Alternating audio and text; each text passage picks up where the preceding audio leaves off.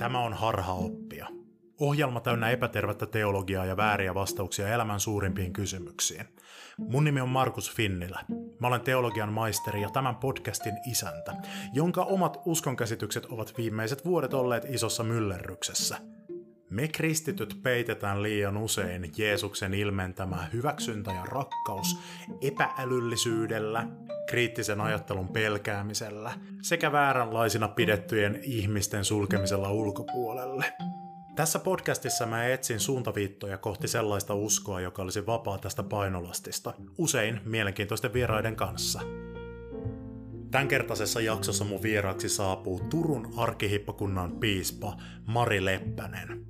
Aiheena on se, että millä tavalla voi reclaimata, eli uudelleen itselleen omistaa uskon sen jälkeen, kun on joutunut uskon haavoittamaksi tai jotenkin muuten usko, jonka on oppinut kotitaustastaan tai omaksunut jossain vaiheessa elämäänsä, on käynyt liian pieneksi. Mari Leppäsen oma tausta on vanhoilliselle stadiolaisuudessa. Me puhutaan paljon siitä, puhutaan siitä, minkälainen kokemus oli tulla oman taustayhteisönsä hylkäämäksi, puhutaan siitä, että millä millä tavalla voi päästä sinuiksi oman tosi monimutkaisenkin uskonnollisen taustan kanssa. Ja millä tavalla voi säilyttää ne hyvät jutut, mitä siihen on liittynyt, ilman että kantaa mukana niitä huonoja puolia. Pidemmittä puheitta, lähdetäänhän liikkeelle. Turun arkkihippakunnan piispa Mari Leppänen, tervetuloa Harhaoppia podcastiin. Kiitos. Hei, mitä hyvää sun elämään kuuluu juuri nyt? Kerro joku juttu, joka on sun mielestä just nyt siistiä tai josta oot innoissasi. No mä oon just aloittanut kesäloman ja se tuntuu tietysti tosi siistiltä. On ollut aika monellakin tavalla kuluttava vuosi ja mä luulen, että jokainen meistä vähän niin kuin kantaa viime vuodelta vielä semmoista niin kuin erityistä, vaikka omassa elämässä kaikki olisi ihan hyvin. Mä oon tykännyt jo jonkin aikaa tota melomisesta, mutta täällä meidän kesäpaikka on Pohjois-Savossa ja täällä on ihania jokireittejä ja mä oon täältä käyty melomassa ja eilen oltiin muun muassa semmoisella vaelluksella, meitä tuli iso porukka ja melottiin päivän aikana 27 kilsaa ja se oli tosi siistiä. Kuulostaa hullun siistiltä ja reippaalta. Eikä se ole pelkästään reipasta, vaan se on myös jollain tavalla semmoista, että meillä oli ensikertalaisia, että mentiin aika rauhallisesti, mutta se on jotenkin semmoinen niin kuin hieno tunne, kun siinä niin kuin pääsee niin lähelle vettä ja vähän meditatiivistakin. Mä oon hei kutsunut sut tähän podcastin keskustelemaan siitä, että onko mahdollista jollakin tapaa reclaimata, uudelleen löytää usko sen jälkeen, kun on erkaantunut aiemmasta ahtaaksi käyneestä tavasta seurata Jeesusta. Mulla itsellä on tausta helluntailaisuudessa, ja mä oon vastikään siirtynyt siitä evankelis-luterilaiseen kirkkoon, ja se prosessi ei ole kaikin puolin ollut ihan täysin helppo. Ja moni mun kuulija on kertonut siitä, että heilläkin on tämmöinen uudelleen mietinnän aika käynnissä suhteessa omaan siihen aiempaan uskonnolliseen yhteisöön, ja monesti siellä saattaa olla tämmöistä tosi niin kuin rankkojakin juttuja taustalla, että siellä on ollut vaikka va- vahingollista vallankäyttöä tai perustelematonta teologiaa tai kummallisia raamatun tulkintoja, millä on sitten piinattu ihmisiä taustalla. Moni on tällä hetkellä semmoisessa siirtymässä johonkin uuteen, mutta he eivät tiedä vielä mihin. Sä olet myös käynyt läpi tällaisen matkan yhdenlaisesta uskontulkinnasta toisenlaiseen, ja se matka ei ole sen perusteella, mitä olet julkisuudessa kertonut, ollut kaikin puolin helppo. Ja sen takia mä tosi mielelläni kuulisin sun näkökulmia näihin teemoihin. Eli jos mä olen oikein ymmärtänyt, niin sä olet taustaltasi vanhoillislestadiolainen, tai sä kasvoit vanhoillislestadiolaisena. Onko tämä totta? Joo, mä oon kasvanut vanhoillisessa perheessä, mutta en ehkä ihan tavallisessa perheessä, koska mä en ole Pohjanmaalta, mm-hmm. mistä suurin osa, tai pohjoisesta, vaan mä oon Helsingistä kotoisin. Ja sitten vielä sellainen, jota lapsena tietysti ei ajatellut, että se olisi jotenkin poikennut siitä, mutta molemmat mun vanhemmat oli uskonnon tutkijoita. Mun isä oli uskontotieteilijä, äiti teologia, äiti tutki herätysliikkeitä ja isä sitten muun muassa samanismia ja kansanuskoja ja maailmanuskontoja ja ja se varmaan vaikutti aika paljon sitten kuitenkin meidän kodin ilmapiiriin ja semmoisia asioihin, että mistä puhuttiin ja mistä oltiin kiinnostuneita ja minkälaisissa paikoissa lomamatkoilla vierailtiin. Ja varmaan siinä on ollut myös niinku ristiriitoja, mutta en mä sitä nyt kokenut sillain, mitenkään erityisen äh, ristiriitaiseksi, mutta muistan joskus, kun ihmettelin jotakin asioita kotona liittyen niin tähän omaan taustaan, niin niin erityisesti äiti aina sitten alkoi selittää, että no hei, että se johtuu siitä, että tämä on herätysliike. Herätysliikkeissä ajatellaan näin, että se ei ollut mitenkään niin, että hei, että näin nyt niin kuin Jumalan sana sanoo, tai että, että siinä oli niin kuin joku semmoinen väljyys ehkä katsoa pikkusen etäämältä myös sitä omaa yhteisöä helluntailaisuudessa, missä mun oma taustani on, oli aika pitkään semmoinen epäluuloinen suhtautuminen akateemiseen uskonnon tutkimukseen ja teologiaan, ja pelättiin, että se jotenkin tappaa uskon. Siitä on tosi isosti siirtynyt pois. Helluntailaisuudessa arvostetaan tänä päivänä mun nähdäkseni aika paljonkin teologian tekemistä, mutta vielä silloin, kun mä kymmenen vuotta sitten itse lähdin opiskelemaan teologiaa, niin jonkin verran tuli tällaisia kommentteja, että mietipä nyt uudestaan, että kantsiiko toi vielä, kantsiiko tuommoista niin järjellä lähteä tai kriittisesti lähteä ajattelemaan näitä uskon asioita. Sitä ei siis enää, enää ole, mun kokemus ei ole enää helluntalaisuudesta tämä. Mutta kuulostaa siltä, että teillä kotona ei siis tämmöistä ollut. Ei ollut. Mä tunnistan kyllä sitä niin kuin koska onhan sekin vahva tämmöinen niin maalikkosaarnaajien perinne. Mutta sitten onhan siellä aina ollut myös pappeja, mm. jotka oli tavallaan kouluttautuneita teologeja. Ja siellä kyllä ylipäätään suhtauduttiin niin kuin koulutukseen hirveän arvostavasti. Mutta tosiaan mä voin puhua vain niin omasta puolestani ja siitä oma, oman niin kuin perheen ympäristöstä, että et jotenkin niin kuin samaan aikaan, kun korostettiin semmoista lapsen uskoa ja yksinkertaista uskoa ja semmoista uskoa, joka niin kuin jokaisen ihmisen on mahdollista ymmärtää, joka ei vaadi mitään erityistä akateemisuutta, niin sitten samaan aikaan arvostettiin myös sitä, että ymmärretään esimerkiksi raamatun tulkinnan erilaisia mm. tasoja mm. tai kertomusten taustalla olevia asioita. Tai... Ja sitten ehkä siellä meidän kotona vielä korostuu varmaan sit se, että et jotenkin musta tuntuu, että vanhemmat ajatteli jotenkin niin, että ihminen uskoo kaikkialla johonkin. Että tämä maailma on vaan niinku sellainen, että siihen etsitään erilaisia vastauksia. Sitten, sitten niinku jossakin Aasiassa ne vastaukset on vähän erilaisempia ja jossakin Siperiassa ne on vähän toisenlaisia. Ja mä oon nyt synnytty tähän luterilaiseen Suomeen ja tämmöiseen sukuun, että että hirveän arvostavasti suhtauduttiin erilaiseen hengellisyyteen ja sellaista ei niinku hyväksytty, että erilaiselle uskonnollisuudelle olisi naureskeltu ne ihmiset, jotka ei itse ole vanhoille stadiolaisia, tietävät tuosta herätysliikkeestä yleensä ainakin sen, että telkkarin katsomista ei katsota hyvällä, ehkäisyä ei käytetä, ehkäisyä ei hyväksytä, minkä takia perhekoot on monesti isoja, ja sitten tämmöinen ajatus, mikä rivien välissä tulee, että ainoastaan vanhoillisille stadiolaiset pääsee taivaaseen. Mutta näin varmastikaan ole sellaisia juttuja, että kun vanhalliselle stadiolainen miettii omaa jumalaisuudettaan tai omaa uskoa, niin mitkä nousee niiksi ydinasioiksi. Mitä sä kertoisit vanhoilliselle stadiolaisesta otteesta uskoon ja Jeesuksen seuraamiseen sellaiselle tyypille, jonka tuntemus siitä ei ole tätä stereotypiaa syvällisempi? No eihän stereotypiatkaan koskaan niin tyhjästä synny, että kaikella tälläkin on varmasti peränsä, mutta ehkä se musta se isoin juttu lestadiolaisuuteen liittyy on se, että se on aika iso herätysliike Suomessa. Ja siellä on tosi monenlaista. Että se ulospäin se mielikuva on ollut jotenkin semmoinen tosi vahvasti semmoinen, että näin vanhoilliset stadionalaiset ajattelee. Mutta että jo vaikka nyt tämä mun oma kokemus siitä, että mitä on kasvaa pääkaupunkiseudulla tai mitä on kasvaa semmoisessa kylässä, jossa suurin osa on lestadiolaisia käydä sellaisessa ympäristössä koulua, niin siinä muodostuu niin kuin vähän erilaiset asiat. Että siinä sekoittuu niin kuin se paikalliskulttuuri ja sukujen kulttuuri ja sitten se hengellinen niin kuin traditio. Mutta, mutta kyllähän siinä Lestados, niin jos mä ajattelen sitä omaa lapsuuteni ja nuoruuteni hengellisyyttä, niin se oli niin kuin äärimmäisen turvallista, ää, semmoista niin kuin armoa ja avaruutta korostavaa ja, ja jotenkin sellaista toisista niin kuin huoleen. Että jos jollain oli niin kuin hankalaa tai meni huonosti, niin siitä pidettiin huolta. Et jotenkin sitä uskoa elettiin niin kuin siinä omassa arjessa kauhean mm. vahvasti todeksi. Ja sitten se lapsen uskon korostus ja se semmoinen niin vahva evankeliumisaarna ja tämmöinen anteeksiannosaarna, niin sehän siinä on niin semmoisia, jotka on jättänyt tosi voimakkaan jäljen itseen ja vieläkin niin muistaa ja tietää ne kokemukset, miten vapauttavaa se voi olla. Mm. Ja sitten jotenkin se semmoinen niin vahva hyväksytyksi tulemisen kokemus. Että meni vähän niin kuin minne tahansa, niin aina oli ihmisiä, joista tiesi, että ne jollakin tavalla niin kuin pitää musta huolen. Tämä on se, niin kuin se ihana puoli siitä. Ja sitten toisaalta tietää taas, että mikä sen niin kuin yhte, tämmöisen vahvan yhteisöllisyyden varjopuoli on sitten silloin, kun sä, että se on tavallaan niin kuin aika laaja se skaala, minkälaista sinne mahtuu. Ja mitä kaikkeen niin kuin jotenkin vielä rakastetaan. Mutta sitten on tietyt niin kuin rajat ja normit, että sit jos niitä rikkoo, niin niin sitten se maisema voi äkkiä niin kuin muuttua. mitä rajoja ja normeja sä tarkoitat. Et no, mä mainitsin nämä mm. ehkäisyjutut ja tämän televisiojutun, jotka yleisesti tietää, mutta mitä sulla on mielessä?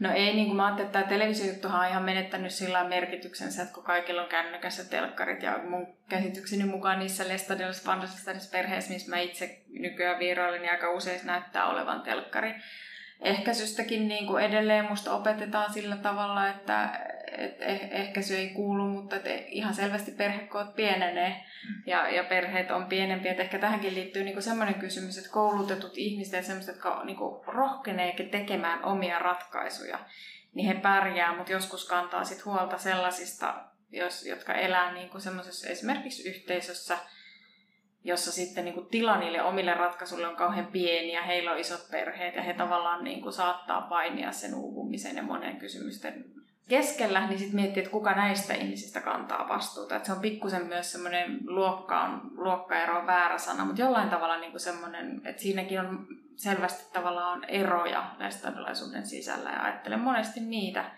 joille ei ole niin kuin asiaan liittyvää jotenkin semmoista tilaa murtaa niitä omia rajoja.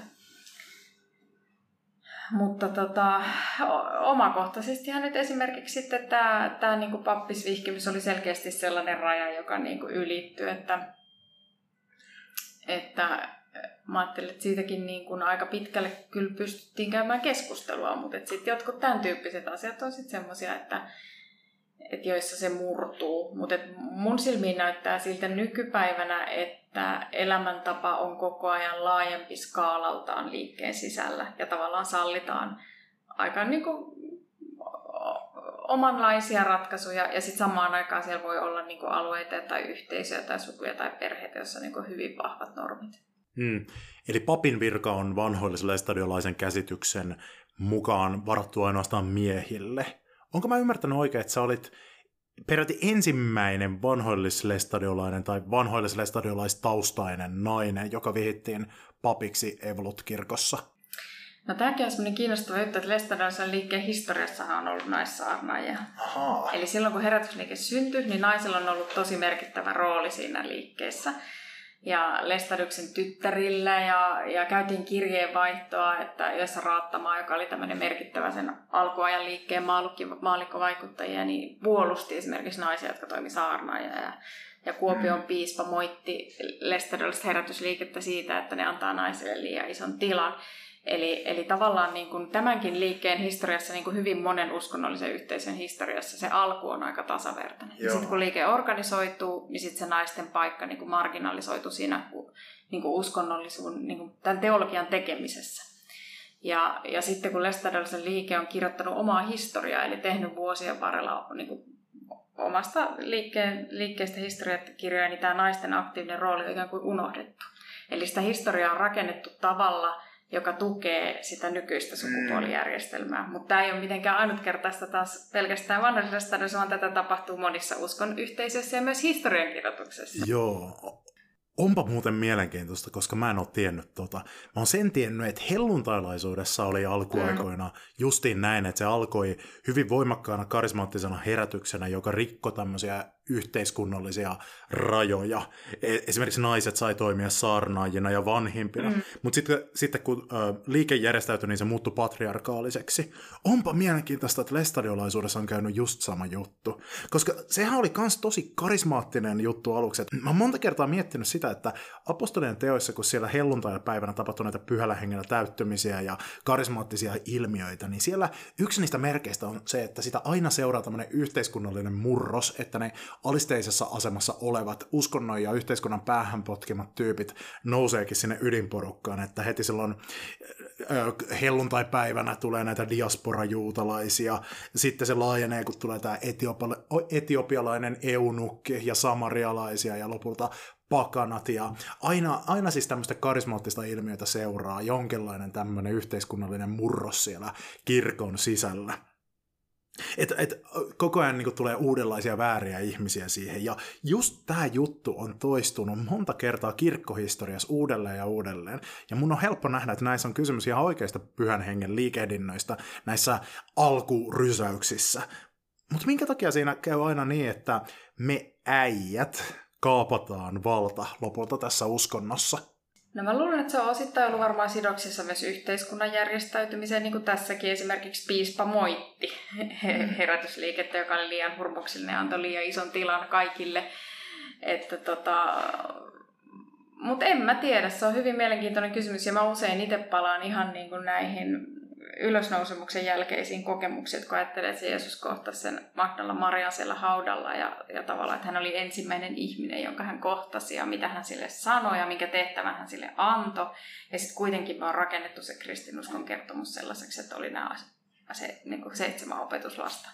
Joo. veljet, jotka lähtivät kaksin viemään sanaa. Joo, eli, eli se, se, näkyy, niin. se näkyy jo Paavalin kirjeessä, Kyllä. kun hän luettelee näitä, ketkä, ketkä näki Jeesuksen, niin sieltä on unohdettu naiset jo siinä vaiheessa. Ja se voisi vaan olla ihan toisenlainenkin. Mm. Mm. jos kertomus olisi kerrottu eri tavalla. Niinpä, niinpä. Joo, mutta sitten Lesteden liike oli jännä, että sitten tavallaan kun se organisoitui, niin tosiaan miehet otti niinku tämän teologian tekemisen vallan ja, ja sitten kun meidän kirkossa, Suomen evankelisuutalaiskirkossa käytiin keskustelua naisten pappeudesta, niin, niin, ja ratkaisu tehtiin, niin Lestadiolastahan niin jotenkin sopeutui siihen tilanteeseen. Mm. Ne ei ole koskaan kieltäytynyt yhteistyöstä eikä liittoutunut näiden muiden naispappeutta vastustavien liikkeiden kanssa. Ja aina ajateltiin, että niin tehdään hyvää yhteistyötä.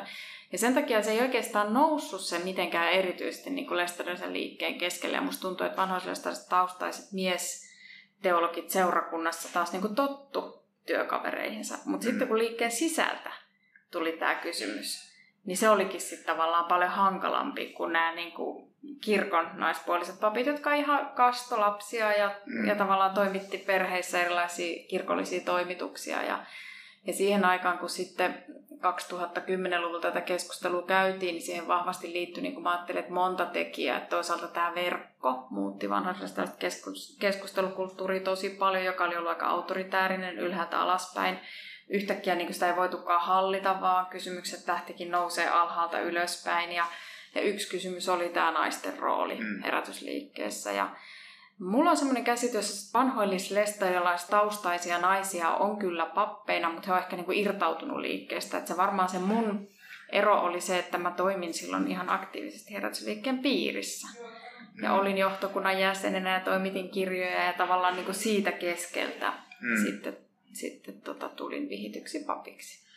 Ja sen jälkeen sut tavallaan ekskommunikoitiin vanhoillislestadiolaisuudesta. Missä vaiheessa sä tajusit, että sun tie oli viemässä sen liikkeen ulkopuolelle ja millaisia tunteita ja ajatuksia sulla liittyi siihen?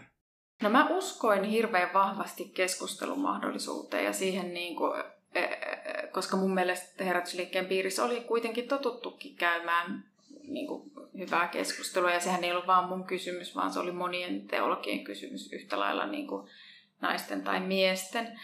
Mutta kyllähän se sitten siinä vähitellen oivalsi, että, että näin tässä taitaa niinku käydä. Mun kanssa se ei sitten loppumetreillä ihan hirveästi keskustelua käyty. Sitten kun mun mies oli liikkeessä, saarnamies ja hän oli pappi, niin hänen kanssa käytiin paljon enemmän, koska hän oli kuitenkin erilainen valta-asetelma.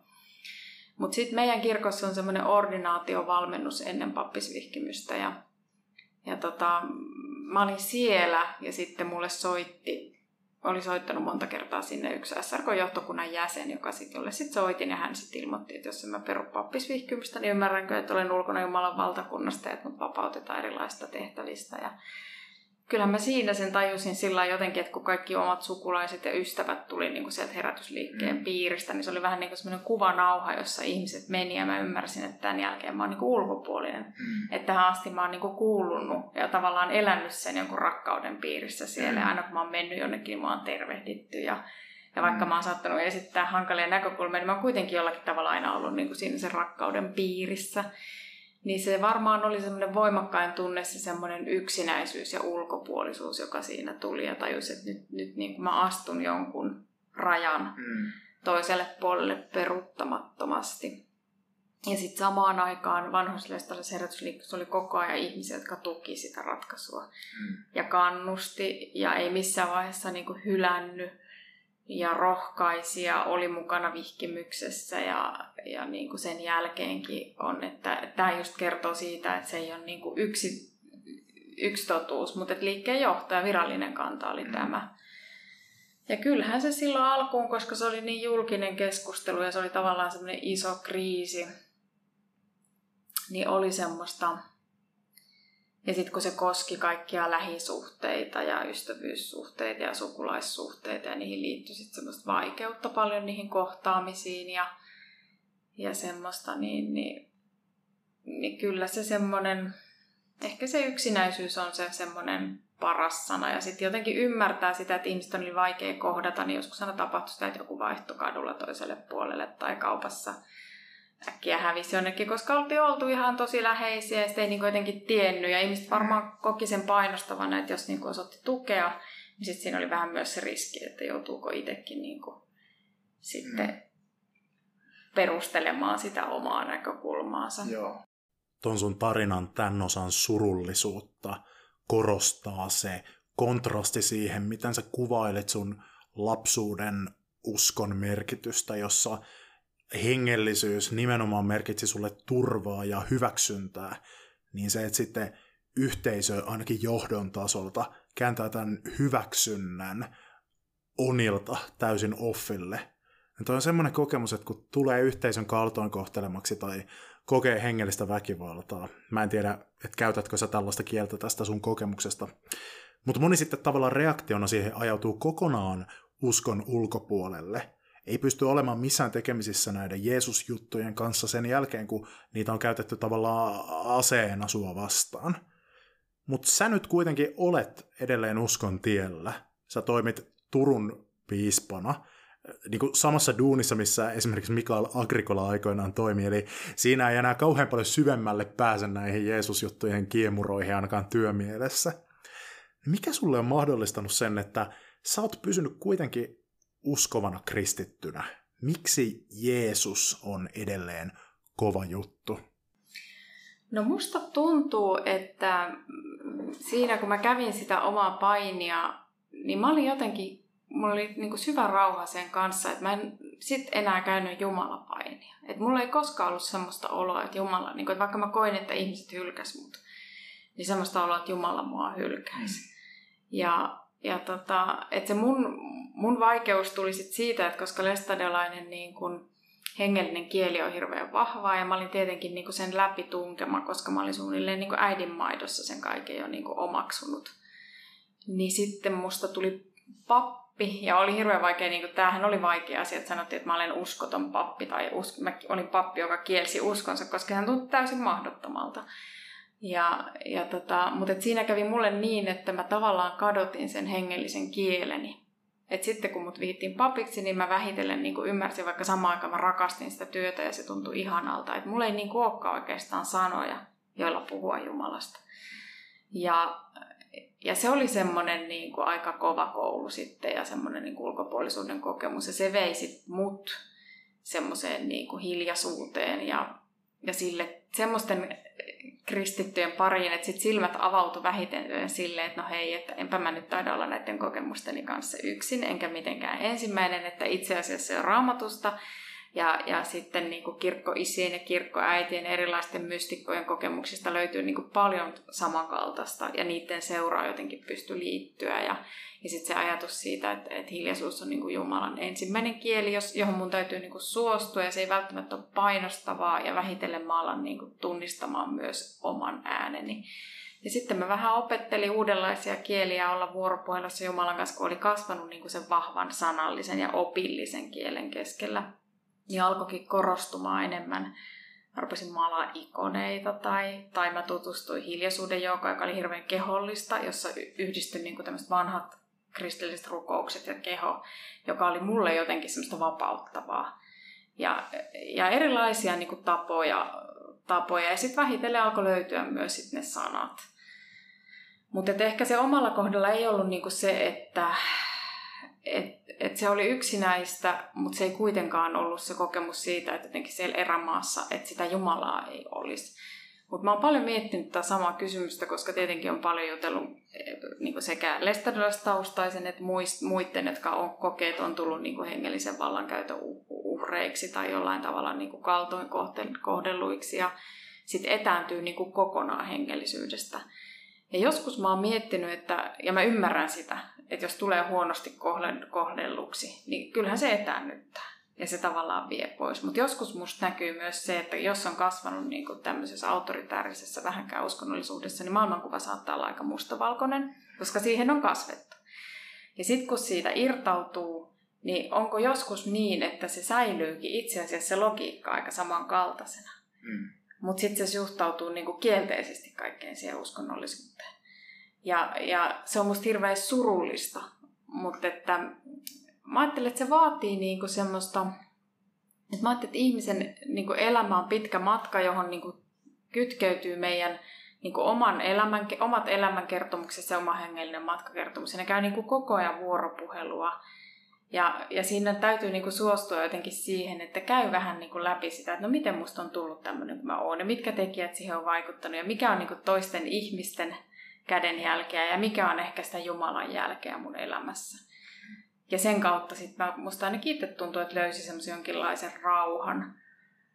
Hirveän olennaistahan tämmöisessä olisi niinku se sovinto ja anteeksianto ja sen kanssa niinku itsekin pitkään pohti, että odottaako jotenkin sitä, että asiat saataisiin sovittua. Mm ja löytyisi semmoinen. Mutta sitten mä myös sitä, sit päädyin siihen, että ehkä mä saan odottaa niin kuin hautaa asti, että se sovinto syntyy. Että onko sittenkin tärkeämpää, että itse yrittää niin kuin omassa maailmassaan löytää sen rauhaa ja jotenkin itse myös purkaa ja punoa niitä omia kokemuksia niin kauan auki, että sitten ei, että siitä vihasta jotenkin ja semmoisesta surusta, se niin kuin jollain tasolla pääsee irti. Et mä ajattelen, että ne on osa mua varmasti aina.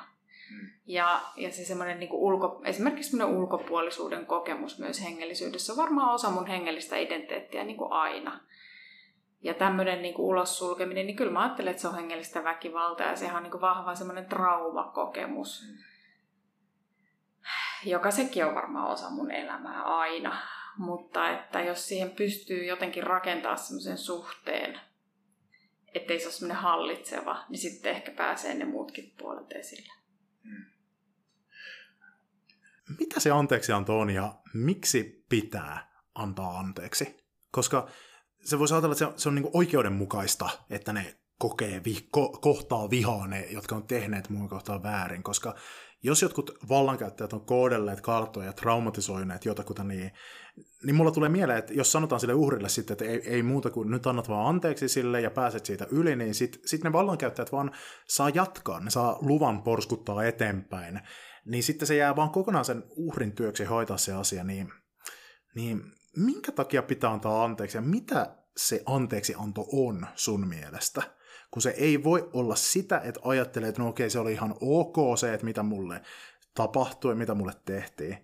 Mä oon jonkin verran kamppailu itse tämän jutun kanssa, kun mä niin koen, että mä oon antanut järjen tasolla anteeksi, mutta sitten kun mä näen joitakin sellaisia ihmisiä, jotka on tehneet mua kohtaan pahasti, ja monesti se on tapahtunut tämmöisissä hengellisissä ympyröissä, niin mä huomaan, että mulla tulee semmoinen ihan kehollinen semmoinen jännitysreaktio, mistä mulla menee tovi toipua sen jälkeen, vaikka mä en ajatuksissani tietoisesti kanna minkälaista kaunaa näille ihmisille enää. Miksi pitää antaa anteeksi? No, anteeksihan musta ei koskaan pidä antaa, että anteeksi antamisia ei pidä koskaan pakottaa. Ja, ja tota, se vihastakaan, niin kuin, mä ajattelin, että ei sitä tarvitse sen uskonnollisen yhteisön vuoksi päästä eroon, mutta mä ainakin itse huomasin, että se on aika kuluttavaa.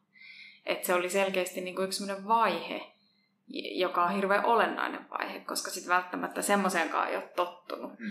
että, että jotenkin saisi sais kokea sitä ja saisi sanoa. Ja sehän on hirveän surullista. Mä ajattelen, että niin kuin mä huomaan yhteisössäkin, että kun tulee joku tämmöinen asia, niin ongelmat ratkaistaan niin, että se, joka ajattelee väärin tai eri tavalla, niin ikään kuin, niin kuin tiputetaan ulos ja sitten elämä jatkuu rauhassa. Eli tavallaan sen yhteisön rauhan vuoksi mieluummin uhrataan niin kuin se yksittäinen ihminen. Ja sehän ei koskaan ole sen yksittäisen ihmisen vastuulla. Mm. Ja, ja tota, mutta sitten se on se kysymys, mitä mä itse huomasin niin pohtivani, että jos mun kokemus on tämä, niin jäänkö mä niin jotenkin odottamaan sitä tai yritänkö mä niin kerta toisensa jälkeen rakentaa sitä yhteyttä, jos ei sitä kuitenkaan synny. Ja siinä mä niin kuin ajattelin, että mä valitsen sen, että mä yritän niin kuin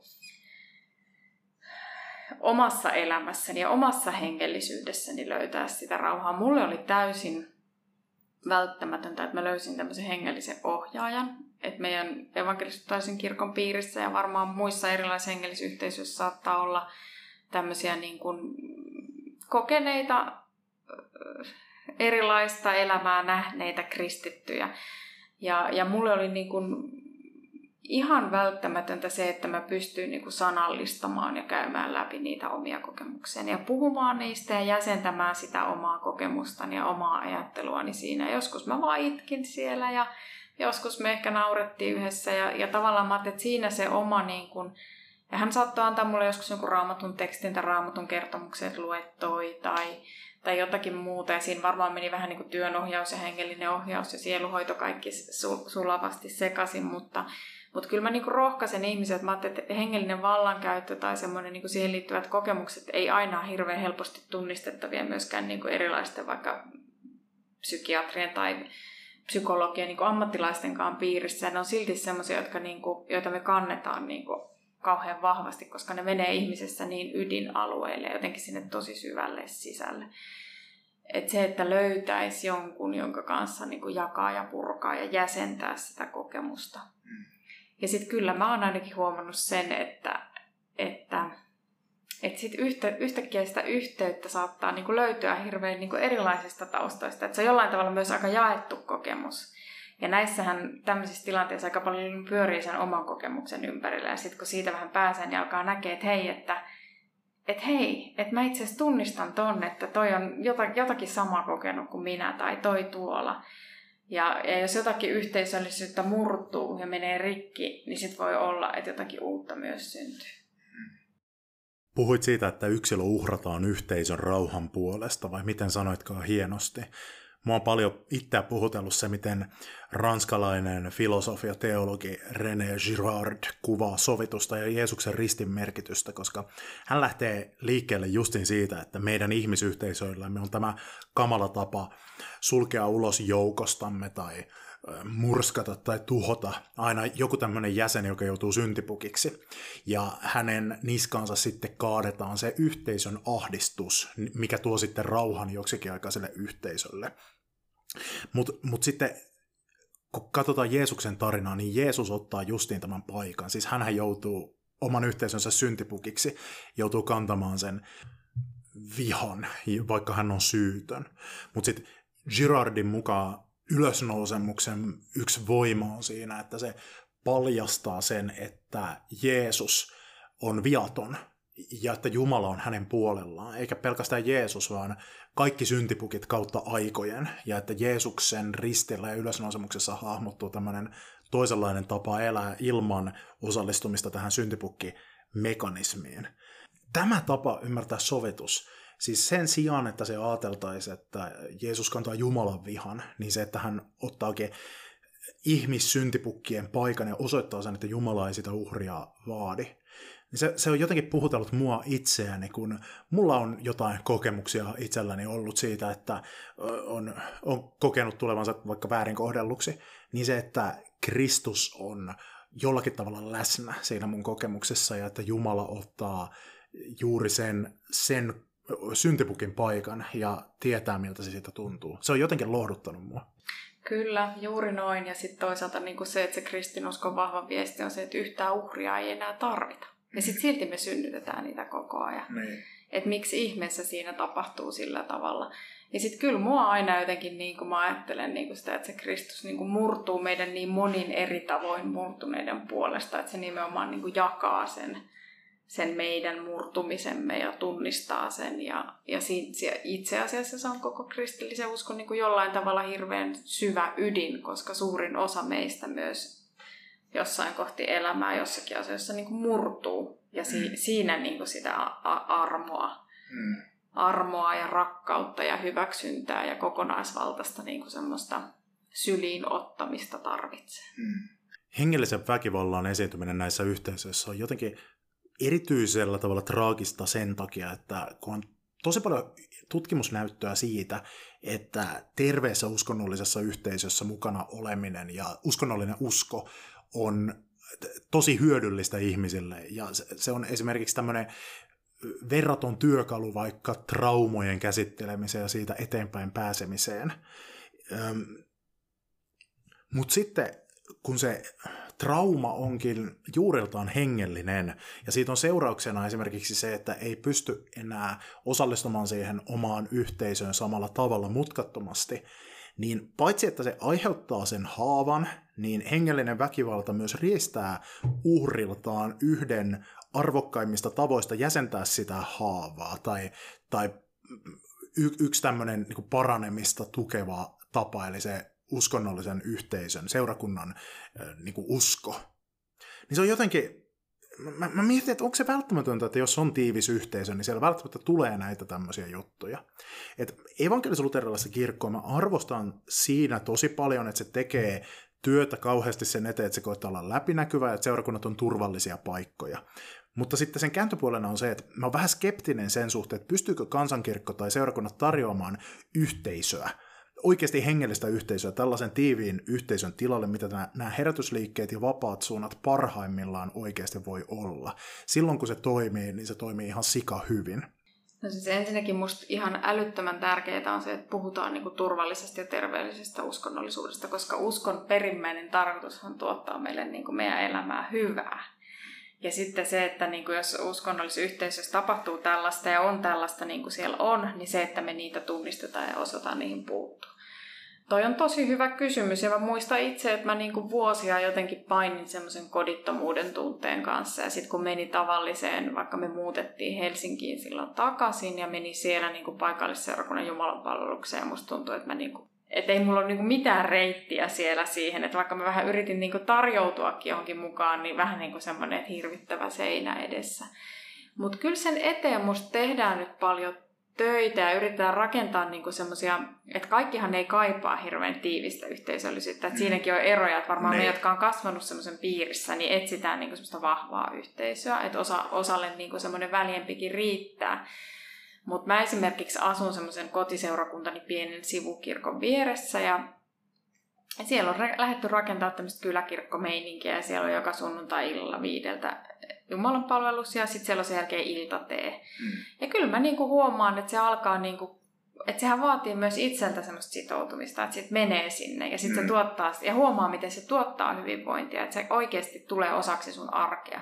Ja sitten se alkaa siitä niin kuin vähitellen myös jotenkin kasvaa, että kun sä näet niiden ihmisten kasvoja siellä, niin ne, ne alkaakin tuntua niin kuin tutuilta ja omilta. Että se, ei tunnu, se ei synny helposti ja, ja voi olla, että itsensä kokee niin kuin tosi ulkopuoliseksi tavallisessa niin kuin seurakunnan Jumalan palveluksessa. Mutta kyllä uskon, että se on mahdollista. Se on hankalampaa kuin tiiviissä pienissä uskonnollisissa yhteisöissä, mutta se on mahdollista. Mm.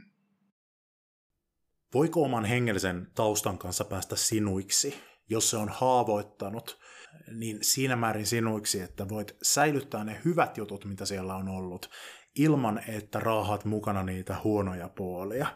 Kun mä muistelen omaa taustaani seurakunnassa, niin se on pääosin ehdottomasti mulle positiivinen muisto.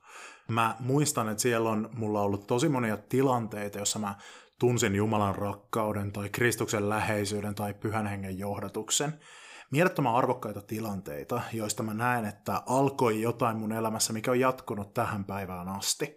Mulla on ollut seurakunnassa monia mentoreita ja esikuvia, jotka tietyissä elämäntilanteissa antoi mulle neuvoja ja auttoi mua mun polulla eteenpäin ja, ja auttoi mua tulemaan siksi, mikä mä olen tänä päivänä. Mutta nyt vuosia myöhemmin, kun mä joidenkin näistä, osan näistä ihmisistä, vaikka Facebook-kirjoituksia näen, niin niissä esiintyy semmoista teologiaa tai uskonnollisuuden muotoja, jota mä en pysty tunnistamaan hyväksi.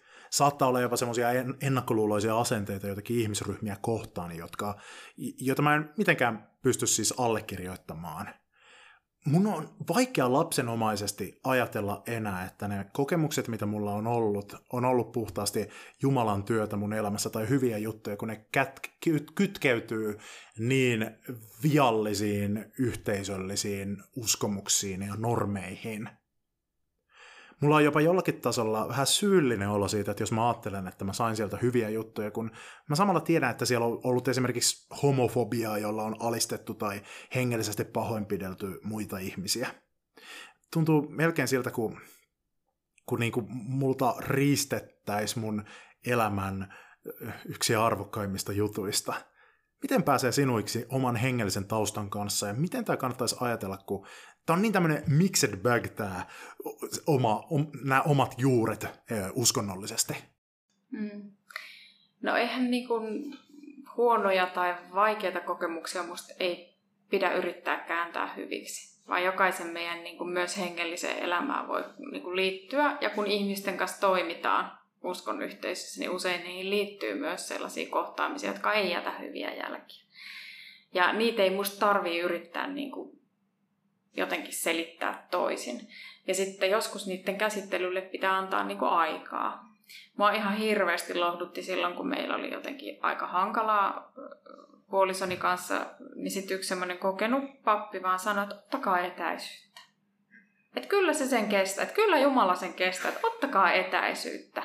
Ja, ja jälkikäteen mä oon niin ajatellut, että miten viisas neuvo. Ja silloin me oltiin vielä niin kuin, perinteisesti ihan siinä sanottu, että no nyt kuule uskokaa vaan anteeksi toikin mm. synti tai toi on epäuskon tai jotakin liian järkeilyn tai jotain muuta. Ja, et niin kun hyväksyä se, että joidenkin asioiden niin kun käsittelylle antaa aikaa ja jotkut asiat ei tule koskaan valmiiksi. Et jotkut asiat elämässä voi olla sellaisia, että niihin liittyy niin kuin läpi elämän jotakin kipua, koska mua on jossakin asiassa mä koen, että on kohdeltu vaikka väärin. Niin senkin niin semmoisen hyväksyminen, että et, ja sitähän ei voi valita, missä se tunne yllättää. Mm. Että yhtäkkiä vaikka ajattelee, että kaikki on aika rauhallisesti ja hyvin ja että jotenkin nyt on, alkaa olla tämmöinen niin kuin ja sitten yhtäkkiä voikin tulla, kun kuulee jonkun laulun tai kuulee jotakin, niin sitten se semmoinen vahva tunne siitä, että tajuaa, että et, et, et, et nämä elää nämä kokemukset minussa. Ja sitten samaan aikaan niin se semmoinen, että jos on ulkopuolinen uskon yhteistä, niin siitähän syntyy sekin kokemus, että saanko mä sanoa, että nämä on mun hyviä kokemuksia. Mm. Että kun mä en oikeasti niin joidenkin ihmisten mielestä enää kuullut sinne tai että mä oon jollain tavalla vääränlainen, niin voinko mä sanoa, että nämä on niin kuin osa minua? Mä ajattelin, että jokaisella meistä on siihen oikeus. Että ne on osa meidän elämäntarinaa, ne on osa meidän hengellistä elämäntarinaa, ne vaikuttaa siihen, että minkälainen se meidän Jumalasuhde on tänään. Eli kaikki tavallaan se eletty ja koettu rakentaa sitä, minkälainen se oma niin kuin hengellisyys nyt on. Ja, ja niin kun, jos ne kokemukset ovat kauhean vaikeita, niin on kauhean luonnollista sekin, että voi tulla se tunne, että elämässä ajattelee, että tämä Jumala ei niin kuulu mun maailmaan enää. Niin kuin, että mä haluan mahdollisimman kauaksi tästä kaikesta. Mutta siinä sitten niin aina ajattelee just sitä, että, että se on kauhean surullista, koska useinhan se on se ihminen, joka niitä on rikkonut ja joka on käyttänyt sitä Jumalaa väärin. Tai ja jotenkin niin kuin mua aina helpotti se, että mä silloin joskus ajattelin, että, mä ajattelin, että loppujen lopuksi Jumala edessä me ollaan kaikki niin kuin samalla viivalla. Et, et on aina joku, joka kuvittelee, että se on itse asiassa niin kuin tuolla jotenkin puolivälissä ja se voi sanoa vähän muille, että, että näin se on enemmän. Tai vaikka niin kuin tässä roolissa mä huomaan, että mä aina välillä mietin sitä, että mitä tämä niin kuin tarkoittaa. Mutta sitten mä ajattelin, että lopulta jokainen ihminen on Jumala edessä ihan samalla viivalla. Mm. Ja ihan samojen perustarpeiden, peruskysymysten jotenkin semmoisen niin kuin, sen hyväksynnän ja, ja jotenkin sen semmoisen niin kuin armahtavan katseen kaipaa, niin kuin, että kaipaa ja etsii sitä Jumalan armahtavaa katsetta ja ihan yhtä samalla tavalla se meistä jokaiseen niin kuin osuu. Että, mutta et ei pidä varmaan, että jos jotkut kokemukset on vaikeita tai ne vie kauemmaksi siitä hengellisyydestä, niin ehkä voi ajatella, että ottaa vähän etäisyyttä ja antaa niille niinku tilaa ja rakentaa sitä omaa hengellistä identiteettiä myös niinku uudelleen. Ja, ja monista kirjoista, toisaalta sitten niinku raamatusta. Mä muistan, että mulla oli esimerkiksi vaikeaa se, että kun oli kasvanut kauhean tietynlaisen musiikkiperinteen keskellä ja sitten kun tuli se semmoinen niinku trauma tai ulkopuolisuus, niin oli kauhean vaikea laulaa vaikka niitä lauluja. Että oli pakko ottaa niin kuin siihen musiikkiin vahva etäisyys. Sitten saattokin löytää jostain niin iskelmistä yhtäkkiä semmoisia sanotuksia, jotka kolahti. Tai sitä ihan muualta. Että sehän voi hirveän yllättävistä paikoista sit löytyä se, joka meissä sit niinku resonoi. Mm. Mutta mun mielestä niin Jumalan maailma on aika avara, että, että se on lohdullista, että, että se voi sitten yllättää meidät niin kuin mm eri tavoilla. Tunnetko sä olevasi tekemisissä sen sama, saman Jumalan, saman taivaan isän kanssa kuin jonka kanssa sä olit tekemisissä sun lapsuuden vanhoillisella stadiolaisessa uskossa. Nyt kun sä jäsenet sun uskoa erilaisella kielellä ja teet erilaisia hengellisiä harjoitteita niin kuin hen, hiljaisuuden joogaa, onko se peruskokemus siitä Jumalasta pysynyt samana siellä taustalla, vaikka ne muodot ovatkin vaihtuneet?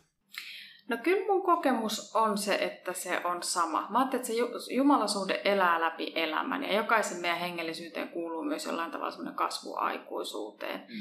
Ja usein puhutaan niinku semmoisesta ympyrästä, joka kiertää, että on tämmöinen naiviuden vaihe ja sitten on erilaisia vaiheita, ja tulee vähän niinku uusi naivius, jossa mm. hyväksyy niinku joitakin asioita sillä, että kaikille ei ole enää, niinku, tai kaikille ei, kaikkien ei tarvitse olla vastausta mm. tai selkeää, niinku, että näin tämä on. Mutta kyllä se mun peruskokemus on siitä, että se Jumala on niinku sama. Ja mä ajattelen, että myös niinku tietyt teologiset tulkinnatkin on hirveän samanlaisia. Ja sitten mua hirveän paljon helpottaa, että mä voin joissain asioissa sanoa, että mä en muuten ajattele noin. Mm. Että voi niinku todeta sen, että et, et, et mun teologia, tai että mä ymmärrän tämän. Musta siinä on kysymys niinku opin tulkinnasta, että se on erilainen. Mm. Ja sitten mä ajattelen niin kuin joku ikonimaalaus tai vaikka se hiljaisuuden jooga, että ne, on, että ne on ollut mulla niin kuin välineitä löytää uudella lailla niin semmoisia tapoja olla vuoropuolus Jumalan kanssa, jotka jotenkin niin kuin hoiti sitä mun sielua. Et loppujen lopuksi voi olla jossain kohti, kun mä sanonkin, että, ei näin, että tämä ei niin kuin nyt toimi, että nyt mä kaipaankin ehkä sitten jotain muuta. Mutta mä ajattelin, että siihen on niin kuin tilaa. Että jos ajattelee tässä ajassa olevaa niin kuin tämmöistä hengellistä etsintää ja henkistä etsintää, mitä on tosi paljon, niin varmaan yksi semmoinen tämän ajan iso kysymys on jotenkin se niin kuin kokonaisvaltaisesti Jumalan kasvo edessä oleminen. Kun joskus on enemmän keskitytty siihen, että mitä niin kuin pään sisällä tapahtuu. Ehkä helluntalaisuudessa ja ylipäätään karismaattisuudesta on osattu paremmin kuin sitten niin kuin vaikka meidän Suomen evankelisolaisen kirkon piirissä. Mutta, mutta siihenkin niin kuin, ehkä sitten siinä painottuu tämmöinen avaruus hmm. jotenkin, hmm. avara-ajattelu yksi elämän osa-alue, missä mulla meinaa nousta esiin mun entinen fundamentalistinen tapa jäsentää uskoa, on lapsen hengellinen kasvatus. Kun mä juttelen mun lapselle Jumalasta ja näistä uskon asioista, niin mä huomaan, että multa meinaa tulla selkäytimestä sellaisia ajattelumalleja, mitä mä en halua välittää mun lapselle, jotka, jotka mä oon aika tarkka, että mä saan suodatettua ne pois, mutta ne aina meinaa tulla sieltä. Että mä, mä tarkoitan semmoisia juttuja kuin vaikkapa helvetti tai, tai semmoinen synti- ja rangaistuskeskeisyys ja tämmöinen, tämmöinen rangaistuspalkkiotyyppinen ajattelu Jumalasta. Mä olen ne oppinut itse lapsena niin varhain, ja se on ainoa malli, mikä mulla on siitä, että miten tämä niin usko nyt semmoisella yksinkertaisella tasolla sanoitetaan. Mun kotona kotiväen uskonnollinen kasvatus oli oikein hyvää, ja seurakunnassakin pääosin, mutta sitten siellä niin kuin pyhäkoulussa saattoi joskus käydä niin, että hyvää tarkoittavat ihmiset vähän veisi sitä asiaa semmoisille hieman myrkyllisille raiteille, että tuli justin tämmöistä tosi parannus- ja rangaistuskeskeistä asiaa, mitä mä sitten en halua välittää mun lapselle, ettei hänen tarvitse 20 vuoden päästä terapeutin kanssa niitä sitten koettaa ratkaista. Mutta mä haluan, että mun lapsellani on mahdollisuus turvautua semmoiseen turvalliseen, positiiviseen, Kristuksen kaltaiseen armokeskeiseen uskoon, jos hän sitä tahtoo, koska mä olen itse saanut siitä niin paljon hyvää ja arvokasta, että mä olisin vastuuton vanhempi, jos mä en haluaisi välittää niitä hyviä juttuja hänelle.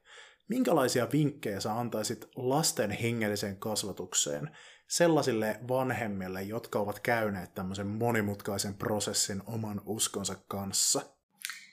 Joo, mä ymmärrän, että kun se on, niin kuin, ja varsinkin jos on tottunut siihen, että asioihin on aika niin kuin valmiit ja selkeätkin vastaukset, niin sitten se on niin kuin yhtäkkiä erilaista. Sitten toisaalta lapsihan on hirveän avoin aina niin kuin hengellisyydelle ja semmoiselle jumalapohdinnalle ja myös semmoiselle mysteereille. Mm. Että nehän ei ole niin kuin,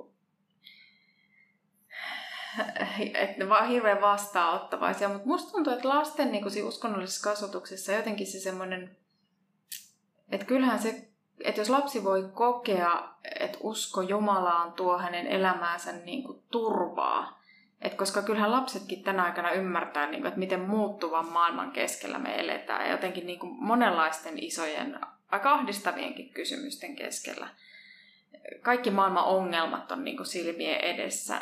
Niin, että jos lapsi voi kokea, että jotenkin kaiken tämän keskellä hänellä on joku niin kuin sisäinen rauha ja turva, niin kyllähän se voi tuoda niin kuin elämään semmoisen tosi vahvan perusluottamuksen. Iltarukous, tavat, liittyneen sitten vaikka niin kuin siihen, että miten puhutaan ystävistä, miten puhutaan läheisistä, ruuasta, luonnosta – Ja, ja kyllä mä huomaan, että lapsi myös niin kuin kaipaa, kaipaa oikeasti, että eihän se muutu eläväksi ilman semmoisia kokemuksia. Et vie, on se sitten se Jumalan palvelus tai mikä se uskonnollinen yhteisö onkaan tai se kokoontumisen muoto, mutta että lapselle tulee niinku kokemuksia siitä. Ja sitten me aikuiset saattaa ajatella, että jotkut tilanteet on niinku tylsiä tai että ne ei elä lapsille. Ja sitten kuitenkin lapsi havainnoi. Jos mä ajattelen itse vaikka sitä lapsuutta, niin jossa istuttiin seuroissa, josta, jotka vaan niinku puhuttiin tunti. Ja mitä kaikkia siinä aikana niinku oikeasti sit onkaan niinku havainnoinut. Ja mikä on jättänyt muuhun jäljen. Joku laulun rytmi tai, tai joku niinku ilmapiiri siinä tai, tai tietyt niinku, tietty kokemus siitä, että miten asioista niin kuin puhuttiin. Ja sitten mä ajattelen, että hirveän olennaista lasten kanssa on se, että jotenkin asiasta niin keskustelee. Mä luulen, että voi olla, että meidänkin lapset sit kuitenkin käy terapiassa, että joissain asioissa me ei niin kuin välttämättä sit kuitenkaan osata tehdä, vaikka yrittää kuinka parhaansa, niin, niin sit epäonnistui. Ja mä mietin tosi paljon itse omien lasteni kohdalla, että minkälainen niin kuin kokemus Jumalasta heille välittyy ja uskonnollis- uskonnoista ja uskonnollisista ihmisistä, kun he joutuivat kuitenkin semmoisessa tietynlaisessa aika herkässäkin vaiheessa katsoa sitä vierestä. Mm. Mutta sitten mulle oli jotenkin tärkeää, että mä ajattelin, että voi kun ne saisi niinku myös semmoisia korvaavia kokemuksia ja näkisi sitä, että ihmiset niinku uskoo eri tavalla ja se usko tuo niiden elämään niinku hyviä asioita ja se tuo niiden elämään semmoista niinku rauhaa ja rakkautta toisia kohtaan ja, ja armollisuutta ja juurevuutta. Ja sitten toisaalta kyllähän lapsikin saattaa painia sitten semmoisen niinku synnin ja syyllisyyden kysymysten kanssa. Että olennaista on se, että millä sanoilla ja termeillä mm. niistä niinku puhuu.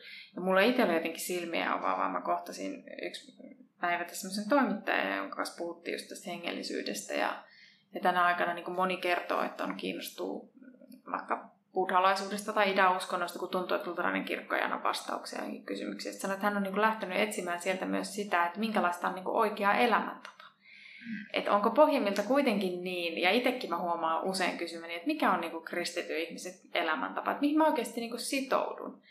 Että eihän se voi olla niin, että mä niinku uskon Jumalaan, mutta se ei näy mun elämässäni mm. mitenkään. Ja jollain tavalla musta tuntuu, että myös tämä niinku eri uskonto ja vuoropuhelu tuo ehkä myös meidän maailmaan sen kysymyksen siitä, että jota me on aika paljon kartettu, koska se on aiheuttanut niin paljon myös sitä vääränlaista tulkintaa, tämä mor- moraaliopetus ja muu. Ja sitten lopulta kuitenkin ihminen haluaisi elää oikein. Mm. Että kierrätäänkö me tässäkin jonkinlaista kehää. Mm. Mistä sä oot kiitollinen vanhoilliselle stadiolaisuudelle? Tosi monesta asiasta.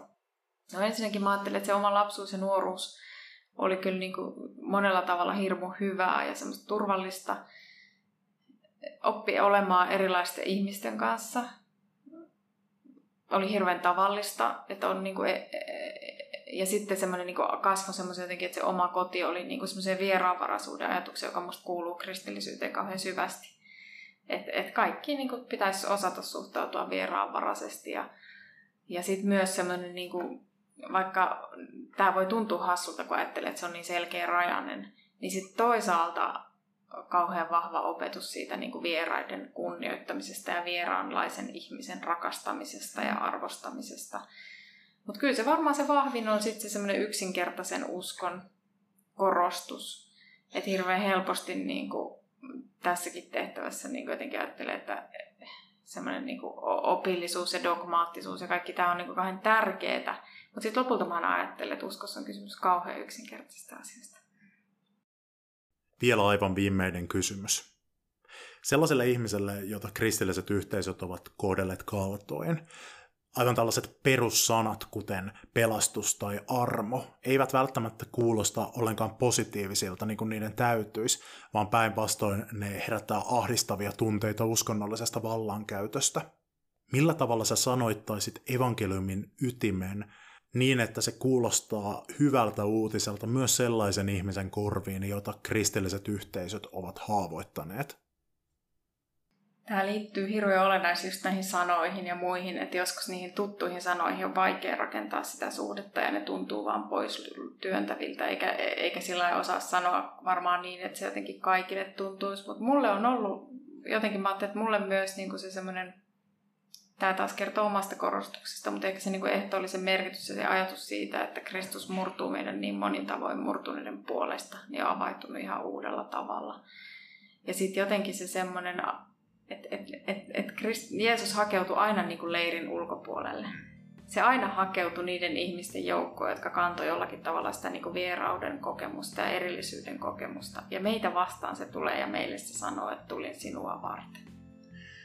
Piispa Mari Leppänen, kiitos valtavan paljon tästä keskustelusta, joka ainakin mua puhutteli tosi syvästi. Kiitos. Ja siinä oli meidän tämänkertainen Harhaoppia podcast. Jäikö sulle kysyttävää, kommenttia, kriittisiä ajatuksia? Voit pistää niitä tulemaan mulle osoitteeseen harhaoppia at gmail.com. Sinne saa myös lähettää kysymyksiä, joihin minä sitten vastaan kysymysvastausjaksoissa. Mut hei, rauhaa, rakkautta ja kolmiyhteisen Jumalan siunausta sinulle hyvä harhaoppinen kuulijani.